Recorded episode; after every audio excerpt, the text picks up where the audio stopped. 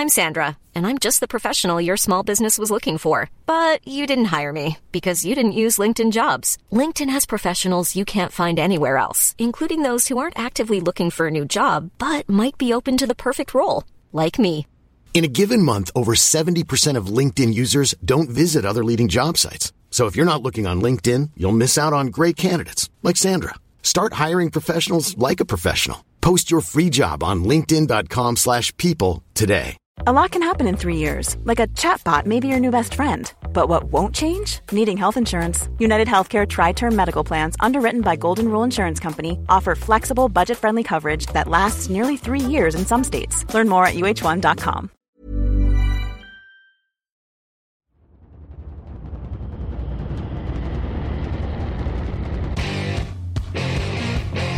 time is it now?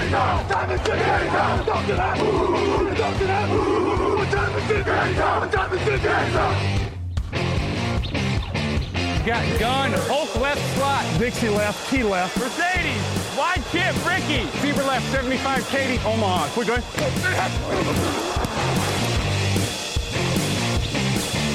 Last play of the game. Who's going to win it? Luck rolling out to the right. Dumps it up to Donnie Avery. Good! Touchdown. Touchdown. Touchdown. Touchdown. Hello, hello, bonjour et bienvenue à tous dans l'épisode numéro 537 ou 38, je ne sais plus, du podcast. Je, suis- je suis perdu à cause du spécial Munich en fait. Il m'a, il, il m'a un peu détourné de mon, mon jeu. 538, allez, 538 à juger. Raphaël Masmejean, bonjour. Salut Alain, salut à tous. Raphaël, on va parler euh, du match fou qui a opposé les Bills aux Vikings. On va parler des Dolphins et on va parler coaching avec la première réussite de, réussie de Jeff Saturday. Est-ce que ça va bien, Raphaël D'ailleurs, je devrais commencer par ça. Eh ben écoute, euh, ça, ça va bien, petit week-end euh, petit week-end prolongé. Euh, on sort d'un beau week-end prolongé, donc ça va très bien. Ah oui, c'est vrai, il y avait le, il y avait, il y avait, il y avait le 11 novembre. J'avais oublié le, le 11 novembre. J'ai été euh, dé- déconcentré parce que ça, ça a un Ouais. petit peu euh, décroché. Raphaël, donc ouais, en fait, j'étais déconcentré aussi parce que je me suis dit, je lui demande comment il va, et c'est vrai qu'à chaque fois, on se dit, euh, on a parlé avant, donc, il- mais ça, vous vous en doutez, chers auditeurs, en fait, on s'est dit bonjour, on a pris des nouvelles avant. l'enfant. C'est les mecs qui se des fois- détestent et qui... Ouais, c'est c'est pour ça que des fois je vais très vite dans mes intros et je me dis peut-être en fait, mais, mais bon, vous, avez, vous comprenez qu'on se parle avant. Euh, Bills 30, Vikings 33 après prolongation. Un match absolument dingue. Accrochez-vous pour le résumé. Alors attendez. Euh, c'est le bruit de ma gourde. Je vais prendre une, une gorgée d'eau avant de vous expliquer ce qui s'est passé. C'est très radiophonique. Alors, touchdown Vikings à 4 minutes 34 de la fin, mais extra point raté, donc il reste à 4 points d'écart les Vikings. Punt des Bills, offensive des Vikings, réception folle à une main de Justin Jefferson, touchdown accordé puis annulé parce qu'il n'a pas passé la ligne. Échec sur 4ème et 1, mais pénalité sur les Bills. Nouvel échec euh, sur 4ème et 1. Il reste 50 secondes à jouer, les Bills vont poser le genou au sol. Fumble des Bills, recouvert dans la end zone par les Vikings pour un touchdown qui mène 30 à 27, 41 secondes à jouer. Les Bills ont le ballon, ils vont marquer un field goal pour attraper la prolongation. Les Vikings remportent le tirage au sort de la prolongation, ils ont le premier ballon, ils vont jusqu'au 2 yards adverse, mais ils se contentent d'un field goal. Les Bills vont en terrain adverse, et là, Josh Allen est intercepté. Fin du match. Buffalo menait 24-0 à la pause, quand même, dans ce match. Ils avaient largement, en tout cas, ils avaient confortablement l'avantage. Euh, Raphaël, je te vois faire la, je te vois faire la moue. Ouais, j'ai... 24-10, 24-10, Oui, pardon. 24-10, J'ai oui, c'est pour ça, je ouais, j'avais un 24-10. petit doute là-dessus, ouais. Hmm. J'ai vu, euh, il y a un 0 dans 10, Mm. c'est pour ça, mon esprit il est allé vite. Hmm, hmm. Euh, Buffalo menait 24-10 bien sûr à la pause. Est-ce qu'il faut s'inquiéter de cette victoire ou qu'il laisse quand même un peu filer? De cette défaite. S'inquiéter- Ah ouais, voilà, ouais, défaite, du coup j'avais du mal, je, je savais plus Je si je devais m'inquiéter pour les. Vikings qui sortent de cette Ouais. victoire-là. Je trouvais ça pas très inquiétant comme victoire, mais euh, je, suis à l'envers, excusez-moi. Là, pas de problème, pas de problème. Euh, du coup, est-ce qu'il faut s'inquiéter de cette défaite? Oui et non, oui et non, parce que euh, il y a quand même cette, cette incapacité à tuer le match, et c'est pas la première fois cette saison que les Bills euh, ont, ont cette difficulté à tuer un match, notamment offensivement. Enfin, je dirais même que c'est la deuxième semaine de suite où ils n'arrivent pas forcément à bien, euh, bien s'en sortir à ce niveau-là. Euh, inquiet parce que mine de rien, on voit quand même des euh, une attaque, j'ai envie de dire. Alors, j'ai pas envie de, de, de, de jeter l'opprobre sur Josh Allen ni rien, mais c'est une attaque qui patine peut-être un peu plus qu'en tout début de saison. C'est un peu moins, moins mécanique, il y a un peu plus de défauts de synchronisation, je trouve, avec ses receveurs. Euh, et puis, il y a, il y a cette défense qui est bonne, mais qui, qui, bon, qui est quand même perfectible, notamment contre la course, euh, qui a du mal.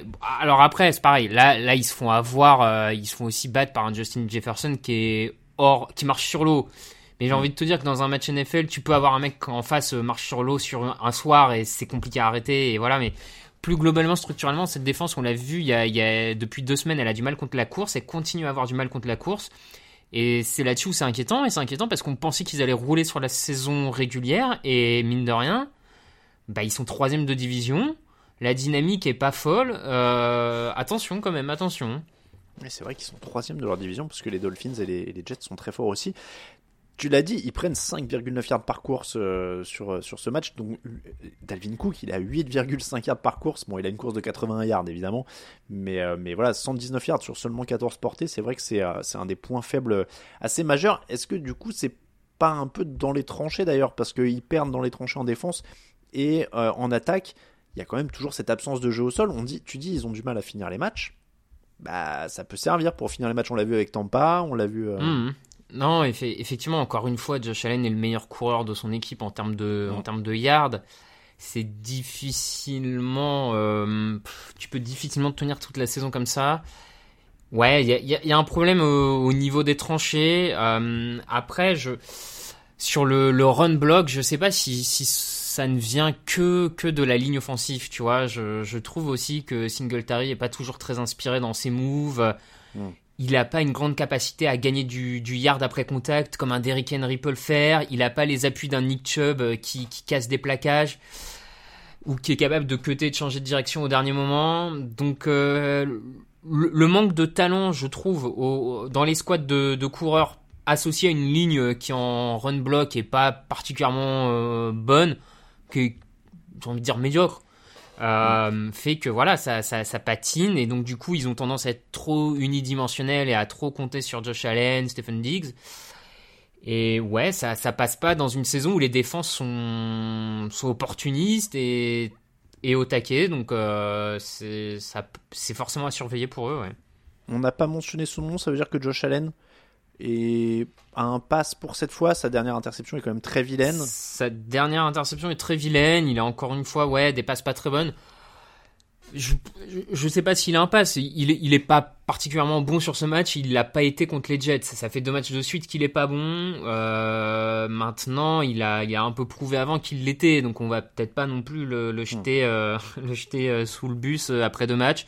Mais oui, il est pas dans une, il est pas dans une bonne phase. Mais à l'image, je trouve de, de cette équipe de manière globale, qui est pas très inspirée. Même McDermott. euh, Bon, personne ne l'est. Ils étaient face, tu l'as dit, à un Justin Jefferson intenable, 10 réceptions, 193 yards, un touchdown. Cette réception a une main complètement folle, euh, où il retombe en arrière, résiste au défenseur qui a quasiment une main dessus aussi. Enfin, il y a, la totale.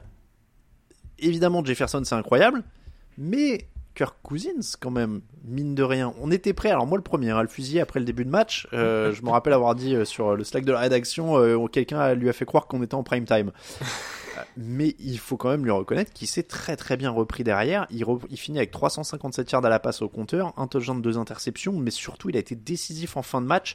Il y a eu des lancers très importants, il y a des lancers très très difficiles Mhm. euh, que réussit euh, Kirk Cousins, que peu de quarterbacks peuvent faire en fait. C'est c'est vraiment un, un drôle de joueur en fait, un Cousins, parce que il, il peut être un des meilleurs sur certaines actions et, et faire des erreurs terribles. Mais en fait, il est, il est vraiment le baromètre euh, de cette Mm. équipe. Euh, encore une fois, il marque un touchdown sur le premier drive. Et derrière, ils, ils ont du mal à marquer des points. Et je me suis dit, ah bah ça va être le match classique des Vikings. Où, comme on en parlait cette semaine, t'as un touchdown, puis derrière t'as 4-5 punts avant que les mecs repassent la seconde. Et, et, et là, il n'y a pas 4-5 punts, mais il y a quand même des, des quatrièmes tentatives ratées, des punts, des interceptions. Bref, tout est un peu mélangé avant qu'en deuxième mi-temps, ils, ils se mettent à réenchaîner les touchdowns. Et oui, c'est le baromètre parce que, comme tu le dis, il y, a- des superbes réceptions de Justin Jefferson, mais il y a des passes où Kirk Cousins met le ballon au seul endroit possible où, où Jefferson est le seul joueur à pouvoir la prendre et pas son défenseur adverse. Euh, je pense notamment à la première passe de touchdown pour Jefferson, elle est magnifiquement placée. Donc oui, c'est le baromètre de cette équipe. Euh, ils vont manifestement mourir ou survivre avec les, les erreurs de Kirk Cousin. Alors, est-ce que c'est une bonne nouvelle ou pas? Je sais pas. Pour le moment, ça sourit. Et, et là, du coup, moi, à 8-1, j'ai envie de dire que c'est aussi, euh, c'est aussi le coaching qui a à mettre en avant. Mm. Parce que ces matchs-là, ces deux, trois dernières saisons, il les gagnait pas avec, euh, ces deux dernières saisons notamment, j'ai envie de dire, il les gagnait pas avec Mike Zimmer, ces matchs-là. Ça, ça passe, ça tombait jamais de leur côté. Là, ça tombe de leur côté. Et je trouve que ça se voit aussi sur le coaching, sur comment il a redonné vie un peu à cette escouade de vétérans en défense. Parce que la défense, elle est blindée de joueurs d'expérience. Les Patrick Peterson, Kendricks, euh, Hunter, Zadarius Smith, enfin, c'est des joueurs vraiment, Harrison Smith, tout ça, c'est des joueurs qui avaient pour la plupart vécu une saison assez compliquée l'an dernier. Mm. Ils reviennent tous à un gros niveau. Euh, voilà, et je, moi j'y vois quand même la patte du coaching de ce coach qui amène le petit surplus qui te fait passer le palier que tu attendais en fait et que tu n'arrivais jamais à passer avec Mike Zimmer. Et à 8-1, si je dis pas de bêtises en bilan, c'est pas un hasard en fait, c'est pas juste de la chance que les matchs continuent de tomber dans leur, euh, dans leur escarcelle, j'ai envie de dire ça comme ça. Donc voilà, ça, va... je pense que maintenant on sait, on sait à quoi ressemblent les Vikings. C'est ça, c'est une équipe qui va avoir des hauts, des bas, qui va. Qui le baromètre Kirk Cousins. Il va faire des bonnes choses, des fois il va se, planter. Bon, ça peut passer dans cette année un peu, un peu folle, ça peut passer. C'est exactement ce que tu dis au sens où ils ont, en fait, ils ont toutes les armes. Ils ont une défense de vétérans qui peut faire des coups. Ils ont un, top coureur, un top receveur. Et, et, Cousins va être le baromètre de ça. Et la question, ça va être de savoir si, hmm. parce que maintenant les playoffs euh, semblent en vue, hein, ouais. Euh, si il peut maintenir ça sur plusieurs matchs de playoffs de suite. Déjà qu'ils sont irréguliers en un match, euh, est-ce qu'ils pourront être voilà Mais après, typiquement, c'est une équipe qui peut prendre feu sur sur une campagne de, de playoff aussi. Ça se trouve, avec une équipe comme ça, euh, si ça prend feu sur trois matchs de suite, on l'a déjà vu avec un Joe Flacco, on l'a déjà vu avec euh, d'autres équipes, euh, voilà, hein, où c'était assez inattendu, avec des quarterbacks qu'on n'attendait plus. Mais, mais c'est vrai que la leçon de ce match, elle est quasiment là, je trouve, c'est qu'ils ont tout, mais tu sais que tu peux pas dire ils sont favoris ou ils vont marcher sur des gens parce que bah, il va y avoir des très hauts, il va y avoir des bas, et, et, Cousine sera toujours le baromètre de ça, comme tu l'as dit. Moi, ce que, là où je les trouve très durs à, à analyser, et je, trouve que c'est une équipe qui ressemble à pas grand chose d'autre qu'on a vu ces dernières saisons. Parce que mm. souvent, quand on voit des équipes faire des runs en playoff, ce sont souvent aussi des équipes qui étaient un peu moyennes en cours de saison régulière et qui tout d'un coup vont avoir un coup de boost en playoff. Les Giants l'ont fait, les Eagles l'ont fait. Enfin, et tu as ce coup de boost en playoff et, Sauf que là, les Vikings, ils sont bons d'entrée. Enfin, le coup de boost, on a l'impression ils sont en feu d'entrée de jeu. Alors pourtant, dans les stats, quand tu regardes de manière un peu plus précise, la défense, elle est pas spécialement top 10 dans les stats avancées. L'attaque est pas spécialement top 10 dans les stats avancées. Ils sont pas particulièrement excellents nulle part. Enfin, ils sont excellents nulle part mais ils sont déjà en feu. Alors, est-ce qu'ils sont capables de maintenir cette dynamique-là? C'est, une drôle d'équipe, ouais. C'est... Hum. Bah, en fait, c'est ça, c'est qu'ils sont excellents, mais par très courte période. Ouais, vraiment très courte, hein, parce que sincèrement, c'est des éclairs. Ouais. C'est, des éclairs, donc clairement, statistiquement, ça se traduit pas, parce qu'ils ont tellement des trous énormes, tu le disais, avec des 5, 6, euh, des fois, je sais plus, il y a eu un match où c'était 7 ou 9 points à la suite.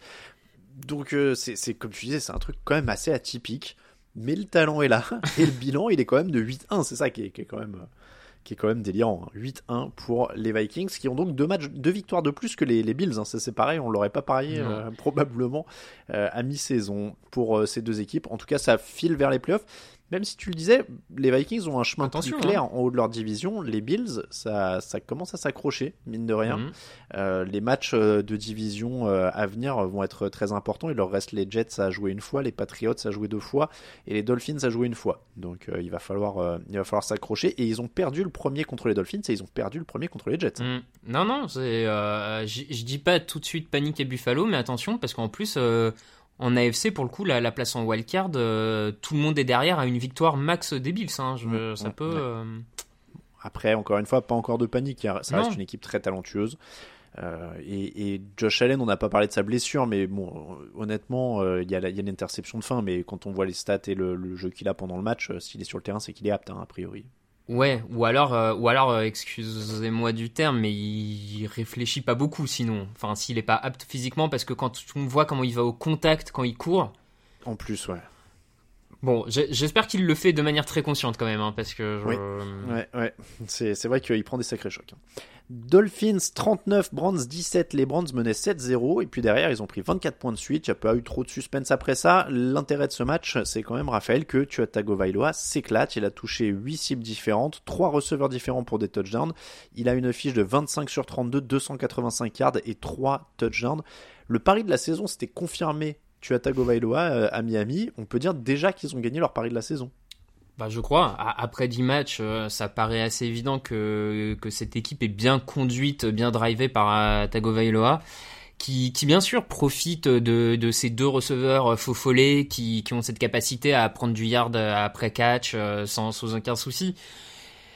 Il, il, en profite. Maintenant, pourquoi lui reprocher de profiter d'avoir des bons receveurs? Enfin, je veux dire, euh, t'as as, d'autres joueurs de légende qui ont, eu des bons receveurs et on leur met pas ça dans, dans les pattes. Donc euh, voilà. Et puis franchement, il est très précis. Il est très bon dans tout ce qu'il fait actuellement. Il fait pas d'erreur. Il est, il joue juste en fait. Moi, je trouve que depuis deux semaines, trois semaines, il joue euh, quasiment à la perfection. En fait, il fait ce qu'il y a à faire.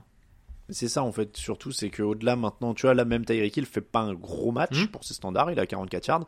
Donc là c'est vraiment un match hyper intéressant au sens où bah ouais, il a distribué quoi, il a distribué, il a été très très euh, fort. Moi je, dois le dire, j'y pensais en préparant l'émission, je me disais j'étais un des premiers euh, critiques de Tagovailoa et qui pensait qu'il passerait pas ce, ce, cap et que ce serait peut-être l'année de trop. Bah écoute, euh, je, pense qu'on n'est pas les derniers. Euh, je pense qu'on n'a jamais pensé qu'on distillait la vérité absolue dans ce podcast et qu'on essaye de pas agir comme. Donc ça me pose pas du tout de problème de dire que je me suis gouré. Et je pense qu'on le montre en mettant les émissions rétro en ligne hein, cette année, qu'on n'a pas peur de se moquer de nos, avis. Donc voilà, je me suis gouré sur Tagovailoa. Euh, il, il, est impressionnant, il distribue bien. Euh, et, tu parlais de coaching, tout est, c'est un ensemble hein, de toute façon de mm. football américain. L'arrivée de, de, Mike McDaniel, c'est aussi une réussite parce qu'il y a 195 yards au sol pour accompagner Tagovailoa. Alors, c'est une des attaques les plus impressionnantes, hein, d'ailleurs, mine de rien, parce que t'as Tagovailoa qui est hyper à l'aise, ah bah, oui. et t'as euh, 195 yards au sol, la Jeff Wilson qui arrive des, des 49ers qui en colle 119. Euh, c'est très très fort, hein, mine de rien. L'ensemble de cette attaque, c'est une des attaques les plus faciles de l'année pour l'instant, en fait. Ah, largement, bah c'est d'ailleurs, je trouve, un aussi des enseignements de ce match, c'est que le jeu au sol est en train de décoller du côté de Miami. Mike McDaniel ça a peut-être mis un peu de temps à installer son système de blocking en zone, euh, de qui, qui, ressemble à beaucoup de choses en termes de, de système de jeu à celui des 49ers. Hein. C'est un peu le même système de, de jeu de, de, course. Ça a mis un peu de temps à mettre en place et c'est peut-être pas un hasard qu'il ait fait venir d'ailleurs euh, Jeff Wilson euh, pour et Morstead qui aussi. Enfin, je veux dire, il n'y a, pas de hasard qu'il ait pris ces coureurs là en comité. Euh, mais voilà, c'est en train de décoller. Et du coup, on avait une attaque qui juste là, jusque là, euh, gagnait beaucoup de yards à la passe et beaucoup de yards après contact, euh, après catch plutôt à la passe. Si en plus ils arrivent vraiment à installer ce jeu au sol comme ils l'ont fait sur ce match-là, s'ils arrivent à garder cette constance-là, offensivement, à mon sens, depuis le début de la saison, c'est largement top 5 en termes d'attaque, d'explosivité, de régularité, de ce qu'on voit. Donc euh, ouais, c'est euh, des équipes en NFL.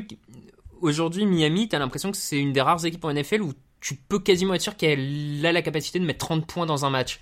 Il n'y en a pas tant que ça mm. cette année des, attaques comme ça. Et eux, ils sont dans cette catégorie-là. Donc euh, c'est au crédit de Tagovailoa, c'est au crédit de McMahon Daniels, bien sûr. qui lui aussi, je trouve, encore une fois, un peu comme O'Connell du côté des Vikings, tu as l'impression qu'il a réussi à faire passer un petit cap en plus à cette mm. équipe. Et là, la défense, pour le coup, a été bonne. Euh, j'avais, j'avais un peu peur qu'ils, prennent l'eau euh, à la course contre Nick Chubb, et ça n'a pas été le cas. Ils ont plutôt bien défendu la course. Donc, euh, ils, prennent la, ils prennent la tête de la division. Tu, crois que la prochaine étape pour McDaniel, après Wilson et Mostert, c'est de faire venir Garoppolo, du coup, les Ce serait audacieux. Ouais, je. Bah alors tu sais quoi, moi je crois pas parce que j'ai quand même déjà vu Tagovailoa réussir plus de passes en profondeur que Garoppolo. donc j'ai l'impression que le hein. playbook est déjà un peu plus large. Je plaisante. Non mais justement c'est presque l'inverse. Je me demande ce que les 49ers feraient avec Tagovailoa maintenant. Presque ils seraient contents de l'avoir. Bah je pense aussi. Bah, après, bah, sinon il a qu'à essayer de faire venir je sais pas un petit euh, George Kittle. C'est pas mal ça. Tu rajoutes un petit Kittle dans cette attaque. Euh. Ah ouais, là, ça commence à faire peur là. Hein. Waddle, il Kittle bon, t'es quand même, euh, quand même pas mal. Euh, du côté des Brands, donc ils ont pris euh, quasiment 500 yards. On l'a dit, c'était difficile de défendre contre tous ces secteurs de, Miami qui commencent à bien performer. Qu'est-ce qui manque offensivement à, Cleveland, là, qui est quand même vraiment retombé très très dur sur terre après la belle victoire contre mm. les Bengals? On l'a dit, hein, la défense a souffert, mais Alors la défense a souffert, j'ai Ouais. pas précisé, les Dolphins n'ont pas punté de tout le match quand même. hein. Ce qui aide pas en général euh, une équipe quand, quand t'arrives pas à faire punter ton adversaire. Ouais. Donc euh, ce, qui, est quand même, je sais pas si c'est inquiétant, mais on, on attendait un peu plus de cette défense de Cleveland mine de rien quand même de Miles Garrett et, et Ah, complètement. On, on les voyait être capables d'aller chercher, de mettre en position Cleveland pour gagner un peu plus de matchs, et notamment grâce à son jeu au sol, Nick Chubb, tout ça. Et finalement, c'est arrivé très peu cette saison. La semaine dernière contre les Bengals, et c'est à peu près tout. Euh, donc oui, la, la défense est décevante. L'attaque est patine, mais en même temps, je, je trouve qu'à partir du moment où la défense prend des points sur quasiment chaque drive, je, comment tu veux suivre Mm. ce rythme? De toute manière, c'est, ça me paraît biaisé de, d'office. Euh, On savait que ça allait être compliqué en attaque. Euh, bon, bah, Jacoby Brissett est limité et il n'arrive pas à suivre euh, ce rythme-là. Ouais, je, La, prochaine étape, c'est le retour de Deshaun Watson à l'entraînement cette semaine. Et ensuite, semaine 13, il, a droit de- il va s'entraîner pendant deux semaines et il reprendra en semaine 13 en match officiel pour Cleveland. Mais à 3-6, euh, 3 victoires, 6 défaites, ça commence quand même à ressembler à une saison Mm. perdue. Là, ça va être euh, euh, de l'échauffement pour Deshaun Watson euh, pour la saison qui n'a prochaine. pas joué hein. depuis un moment en plus. Hein, donc, euh, Ouais, ouais. Mm. Bah oui, plus d'un an et demi maintenant hein, sans, sans match, donc ça va être du réglage pour l'année à venir, hein, Mm. euh, ce, qui, ce qui attend Cleveland maintenant. Le dernier match, c'est celui entre les Raiders et les Colts, 20 pour les Raiders, 25 pour les Colts. Las Vegas menait 20 à 19 dans le dernier quart. Paris Campbell a marqué à 5 minutes de la fin pour faire passer son équipe devant. Les Raiders ont eu un dernier ballon, mais ils ont échoué sur quatrième tentative en terrain adverse. Ça donne la première victoire des Colts dans l'ère Jeff Saturday. Euh, une ère très euh, contestée. Alors avec la plus grosse surprise, peut-être est arrivé euh, même pas une heure avant le match, Matt Ryan de nouveau titulaire. Alors ça, c'est on l'avait pas vu venir puisque de toute façon il nous avait annoncé le contraire quand il avait pris son poste, hein, Jeff Saturday. Matt Ryan, 21 sur 28, 222 yards et un touchdown, aucune interception, aucun ballon perdu, un seul sac encaissé et Jonathan Taylor au sol, 147 yards à 6,7 yards par course. Et ben on, on a retrouvé les Colts qu'on attendait. Raphaël, premier match pour le coach Jeff Saturday qui a quand même été pas mal euh, chahuté, hein, euh, Oui, notamment le par dire, les ouais. médias US pendant toute la semaine. Euh, Il y a même des anciens joueurs, anciens coachs euh, qui l'ont euh, qui l'ont fusillé assez publiquement. Euh, on, je sais plus, on, en parlait un peu avant l'émission. Je sais plus ce qu'on avait dit nous exactement euh, dans l'émission. C'était évidemment un pari osé. Après, c'était Oui. un ancien joueur. s'était un peu moqué quand même. Pas, pas de Saturday, plus de Hircé. Plus de Jim effet, ouais. ouais. Nous, c'était plus notre Bah, angle. parce- Bah parce que en plus je crois que nous on l'avait appris en live donc c'était vraiment Mm. un truc euh, hyper inattendu, on l'avait pas du tout vu venir. Après bon voilà, euh, ancien lineman, euh, expérimenté etc. Donc visiblement il n'y a pas besoin d'avoir de l'expérience Raphaël pour être coach NFL. Écoute, je, je sais pas, on va voir combien de temps ça dure, mais je. Fi- Finalement, euh, Jeff Saturday, quand il arrive dans, dans cette posture-là, il l'avait déclaré avant le, euh, avant ce premier match, hein, où il disait que euh, lui, il était, il était là plus en tant que meneur d'hommes, en fait.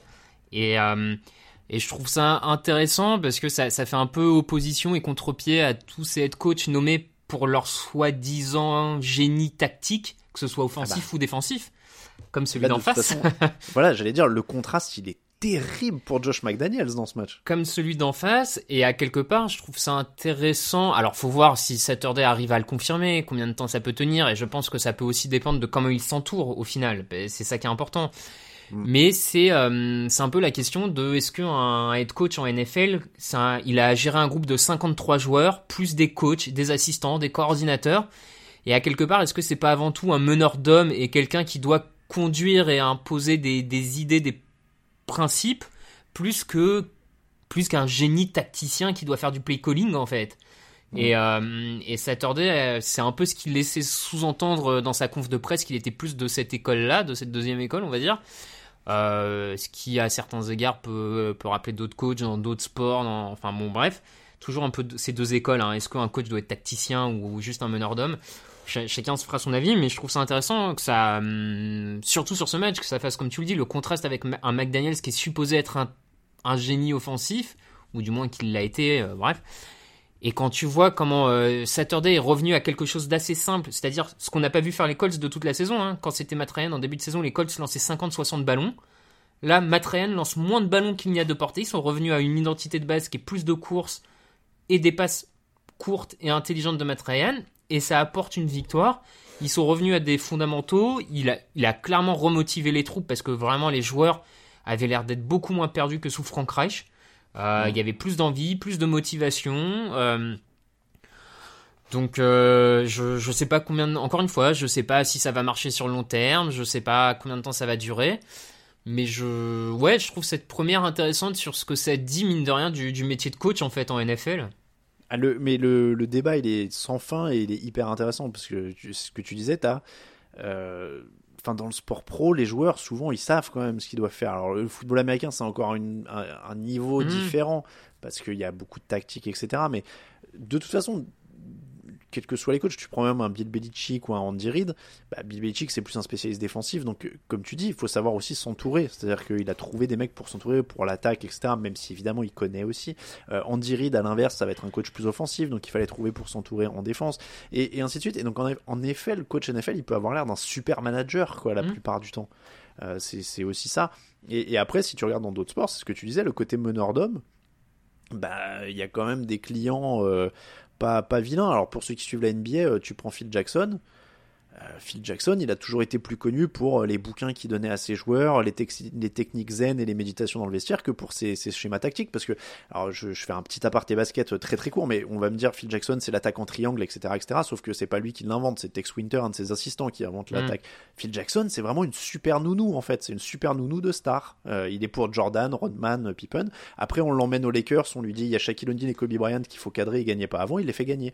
Euh, et, et en fait, tu vois, je prends le foot. Alors dis-moi si je prends une, si je dis une, une énorme erreur, mais euh, tu vois, on gagne la Coupe du Monde 98. Didier Deschamps est pas reconnu pour être un grand tacticien, c'est plus un pragmatique, si je comprends bien.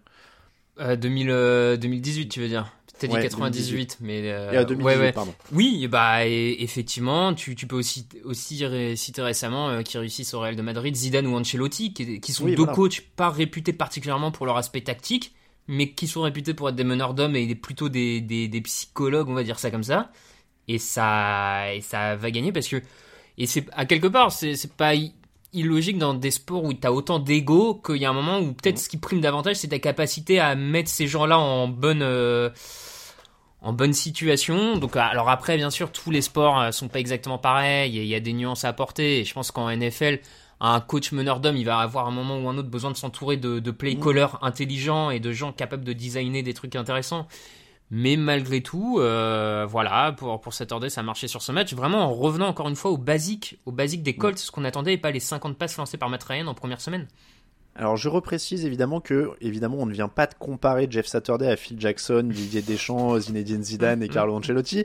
Euh, C'était vraiment parce qu'on aime bien ce débat. Voilà, vous, vous l'avez compris, on aime bien ce débat et on aurait pu faire quasiment toute, euh, toute l'émission là-dessus. Je mentionne quand même Parks Frasier euh, qui a appelé les jeux offensifs la trentaine euh, et, et qui a en effet euh, des fois aussi c'est du bon sens. J'ai envie de dire, Mhm. euh, tu disais là les 60 passes lancées par Matt Ryan, lui il avait, il a, il- c'est aussi un play calling de bon sens en fait. C'est quoi. ça. C'est-à-dire qu'il a Jonathan Taylor, il a Matt Ryan, il s'est dit il y en a un qui est un peu plus jeune que l'autre euh, et qui est un peu en meilleure forme, et ben je vais faire jouer Jonathan Taylor. Quoi. Mais c'était, je trouve que c'était la preuve aussi que euh, Frank Reich avait un peu perdu le fil finalement. Il, Ouais. il s'était un peu perdu dans, dans ce qu'il voulait faire, dans ce qu'il n'arrivait plus à faire.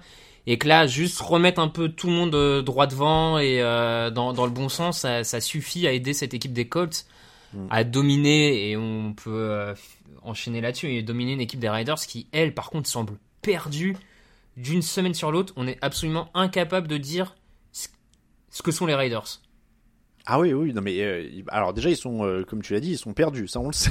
ce qu'ils sont, c'est qu'ils sont perdus. Oui, oui, en dehors. de- Euh, Ils ont gagné que 309 yards, ils ont été pénalisés 10 fois. Alors oui, il manque euh, Renfro, euh, il manque euh, Waller, etc. Mais tu, tu peux pas, tu peux pas présenter ça. Et, c'est là où le côté meneur d'homme, on avait vu que ça s'était écroulé pour Josh McDaniels à Denver. Il y a peut-être des gens qui l'ont pas du tout, j'en sais rien. Alors peut-être que je connais pas hein, Josh McDaniels, c'est pas une attaque sur, l'homme, mais peut-être qu'il n'est pas suivi. On alors je sais pas si t'as vu, Derek Carr était quasiment en larmes en conf de presse. Hmm. Euh, ils- sont, ils sont perdus quoi. C'est, c'est terrifiant. Je... Ouais, ouais, ouais, non, mais comme tu dis, c'est c'est assez terrifiant. Euh, en fait, ce qui est problématique, c'est que d'une semaine sur l'autre, vraiment, encore une fois, le, le visage est absolument jamais le même du côté des Raiders. On a eu euh, le premier match de la saison où tu avais 17 ba- passes, j'exagère peut-être sur le nombre, mais 17 passes pour, pour Davante Adams, c'est rien pour les autres. Puis les semaines suivantes, c'était Judge Jacobs qui était nourri et personne d'autre. Et là, c'est à nouveau Davante Adams, on ne voit que lui. Et, euh, et puis la défense euh, fait un match sur trois, un match sur quatre. Mm. Euh, donc oui, oui, on on sait pas vraiment vers quoi tend euh, les Raiders. franchement, c'est à mon dans, dans le côté négatif, c'est une des plus grosses surprises négatives de la saison parce que Ah qu'on ouais. qu'on soit sceptique sur McDaniels, qu'on ait toujours trouvé des limites à Derek Carr, on, peut avoir plein d'arguments qui fait qu'on voyait pas les Raiders en playoff ou pas forcément au, enfin bref. Mais alors de les voir à deux victoires, si je dis pas de bêtises, ouais c'est ça, deux victoires. Enfin je, ouais. Ouais, deux victoires. Non, mais c'est c'est vraiment euh, ouais, c'est vraiment inexplicable et, tu le disais, c'est une des pires euh, déceptions de la saison. Je pense je pense que Josh McDaniels coach déjà pour sa place. Hein. Je, Et, je crois. et en fait, Ouais. c'est d'autant plus inexplicable que c'est une équipe qui est en playoff l'an dernier en fait. C'est surtout ça. Exactement. C'est là où je suis d'accord, c'est que Ouais, si, si on est si on va dire ils étaient encore en course pour aller en playoff mais qu'ils ils finissent la saison limitée tu vois je te dirais c'est explicable parce que à mon sens c'est une équipe qui manque de talent notamment en défense donc que cette équipe arrive pas à passer un palier moi je, je pense que c'est à cause du talent mais là le problème c'est que s'écrouler par rapport à ce qu'ils ont fait l'an dernier c'est le même effectif qui s'est presque amélioré à deux trois égards à deux trois postes près quoi donc euh, tu peux pas t'écrouler comme ça sans, sans remettre en question forcément le coaching.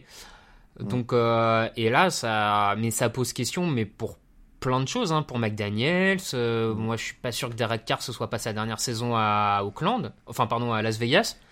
Je suis plus là. non mais tu vois si, si Las Vegas a un top 3 pick, Oui, c'est vrai que Enfin, oui, oui, c'est vrai. est-ce Ça peut que- commencer à être haut. Est-ce que si vraiment il y a un jeune quarterback qui a, qui a un potentiel euh, qui paraît bien plus fort que celui de Carr, tu te jettes pas dessus, tu vois Moi je Bah, et puis d'autant que les, les Commanders te donneront un choix du premier tour pour quart, donc euh, voir Indianapolis et Ballard, mais euh, ouais, un des deux. Quoi. Il y a un des deux qui va clairement te donner un premier choix pour, euh, pour bon, Derek Carr. Je, ouais, voilà, moi je, non, cl- clairement cette, équipe des Raiders, c'est pas juste une question de talent, là, c'est pour moi c'est le coaching Ah et Mais, mais comme dit, hein, l'opposition entre les deux est- était terrible, hein, du coup, parce que perdre pour, pour McDaniel, c'est Ouais. d'autant- qui est déjà en difficulté, Ouais. perdre contre Jeff Saturday, qui était raillé quasiment pendant toute qui la semaine. arrivait euh, quoi, six jours Wow. avant peut-être. euh, Oui, c'est ça. Il est arrivé. euh, c'est c'est quand même très très dur, mais c'est assez triste hein, pour cette franchise, euh, même pour Derek Carr qui a plutôt l'air d'être un mec euh, plutôt Bah euh, clairement, très bien. plutôt sympathique. Ouais, ouais. euh, Donc euh, donc franchement, euh, donc bon, voilà, très très euh, très très compliqué pour euh, pour cette équipe. Un dernier mot pour les Colts. Ils sont à 4 victoires, 5 défaites, un nul, mais ils ont un calendrier quand même très difficile. Donc je pense qu'on va pas s'enflammer pour la course au playoff. Ils sont euh, ils sont loin des Titans hein, dans leur division. Et là derrière, ils jouent Eagles, Steelers, Cowboys, Vikings, Chargers, Giants, Texans. Ouais, ça, va être compliqué. Pour moi, l'intrigue de la saison, en fait, c'est est-ce que Jeff Saturday va assez montrer pour garder le poste? Pour moi, c'est vraiment l'intrigue, quoi. C'est euh... Après, je pense que, enfin, euh, ça. Irsay a l'air de vouloir le garder. Enfin, il a l'air de l'avoir pris. euh, Tu vois, ils ont fait une conf de presse, par exemple, pour présenter leur coach intérimaire. Ça ne se fait jamais. Ouais, ouais, ouais. Non, mais Tu vois, ouais, la mais conf de presse où ils étaient tous les deux, machin et tout. Il y a jamais ça pour un coach Mais apparemment, il y, a- y quand même certains médias qui disent que euh, ça a été fait aussi un peu contre l'avis du general manager. Oui. Hein, donc, euh, Ouais, ouais, ça c'est. il y, a, il y a quand Bah, même tu une sais- intrigue euh, là-dessus euh, à Tu- suivre. hein, franchement. Tu sais que eh, Jim, c'est un grand sentimental. Si Jeff il en, garde, il en gagne encore deux autres, il virera tous les autres. il, va dire, ah, il va dire à Ballard, allez dégage. Tu vois, c'était lui que je voulais. Bah écoute, euh, ouais, ouais, ouais. Je... Écoute, il faut du Jim Irsay dans notre vie pour contrebalancer Dan Snyder. Ouais, c'est euh, de la nature. Ouais, je, je sais pas. Je suis pas sûr que Jim Irsay soit tout, tout, tout propre. euh, Tu crois? Ah, j'ai- tendance à penser que Jim Irsay se fait surtout du mal à lui-même, mais euh, Ouais. je sais pas. hein, après, on les connaît pas. euh. Non, mais disons que vu les réputations de, de bon buveur qu'il a, Oui, oui. je me, je me dis qu'une main euh, baladeuse, elle est euh, Ah, tu crois? Bon. On, on ne le souhaite pas. milliardaire alcoolique. euh, bon. Bon, écoute, on, verra, on verra bien. On, pas. pardon On les pour la pas. digression, les- pardon pour la digression. Ouais, mais- puis on, les, on les connaît pas bien de toute façon les proprios NFL. Euh, Une fois, j'ai croisé Arthur Blanc dans un couloir au Super Bowl, le, le proprio des Falcons. Ouais. Voilà, c'est tout. C'était la seule anecdote que j'ai avec un propriétaire NFL. J'en ai jamais vu d'autres et on n'a pas parlé. C'est tout. Ah si, j'ai vu Robert Kraft dans le vestiaire des, des Patriots. Mais tu vois, à Ah, l'époque, j'ai je vu Robert Kraft aussi. Tu vois, Mm. mais à l'époque, tu- je pouvais pas me douter de ce qu'il faisait de ses après-midi euh, dans les spas floridiens, tu vois, par exemple. Bah, pff, ouais. hmm. Bon, allez, on va se quitter sur ce moment de gêne. C'est la fin de l'épisode numéro 538. tdactu.com pour, euh, pour l'actu de la NFL, les réseaux sociaux. Vous avez l'habitude et on se retrouve donc demain pour. euh, C'est encore avec toi, Raphaël et Lucas Eh euh, ben, il me ça semble bien, oui. Yes, pour le débrief complet de tous les autres matchs de la semaine 10. Euh, On se quitte là-dessus et à très vite sur les enseignes de TD Actu. Et n'oubliez pas, il y a un podcast spécial sur l'ambiance à Munich, il est sur le votre flux. Parce que c'était ouf.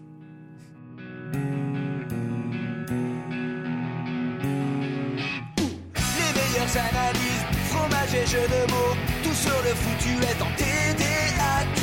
Le mardi, le jeudi, tel gâteau risotto, les meilleures recettes en TDAQ. Fumble pour JJ Watt, Bismuth pour Marshall Lynch, classe Global Beckham, Tom Brady quarterback, calé sur le fauteuil, option Madame Irma, à la fin on compte les points et on finit en requin.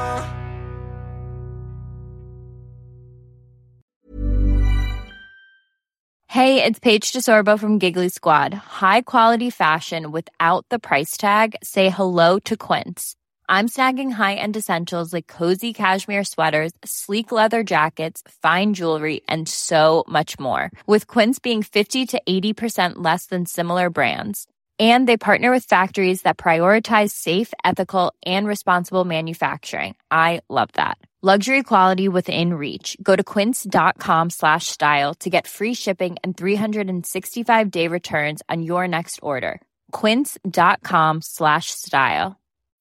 When you need mealtime inspiration, it's worth shopping Kroger, where you'll find over 30,000 mouthwatering choices that excite your inner foodie. And no matter what tasty choice you make, you'll enjoy our everyday low prices, plus extra ways to save, like digital coupons worth over $600 each week. You can also save up to $1 off per gallon at the pump with fuel points. More savings and more inspiring flavors make shopping Kroger worth it every time. Kroger, fresh for everyone. Fuel restrictions apply.